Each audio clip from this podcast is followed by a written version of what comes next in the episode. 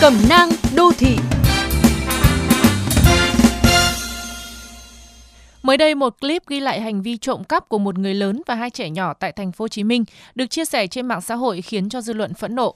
Trước đó không lâu, cũng tại thành phố Hồ Chí Minh và Đà Nẵng, cộng đồng vô cùng đau lòng với những đứa trẻ bị người lớn xúi móc túi. Vô tình, trẻ em vừa là nạn nhân, vừa tiếp tay cho cái xấu, và người xấu ở đây không ai khác, lại chính là những người lớn vốn phải là tấm gương để trẻ noi theo. Trung thực là một trong những phạm trù đạo đức cơ bản nhất của con người và cần phải giáo dục từ rất sớm.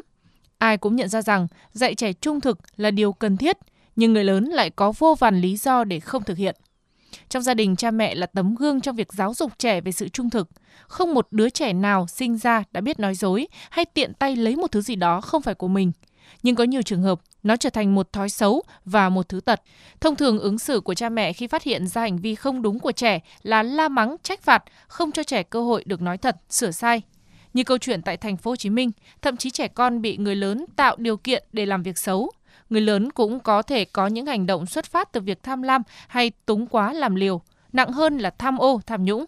Trẻ em sẽ ứng xử như thế nào khi những hạt mầm của cha mẹ gieo xuống đều chứa đựng những điều mà họ tưởng rằng sẽ khuất mắt trông coi. Còn ở trường học, trẻ được dạy về sự trung thực như thế nào? Phải đến chương trình lớp 7 môn giáo dục công dân, trẻ mới được tiếp cận một cách đầy đủ về sự trung thực với những khái niệm, biểu hiện và ý nghĩa của nó trong đời sống. Trong khi đó, thước đo về sự trung thực đã được biểu hiện qua hàng chục kỳ thi quay cóp, gian lận, có sự tham gia của người lớn. Nếu người lớn không dạy trẻ hiểu đúng và sống đúng với chữ trung thực thì sẽ kéo theo một xã hội không trung thực và mất niềm tin.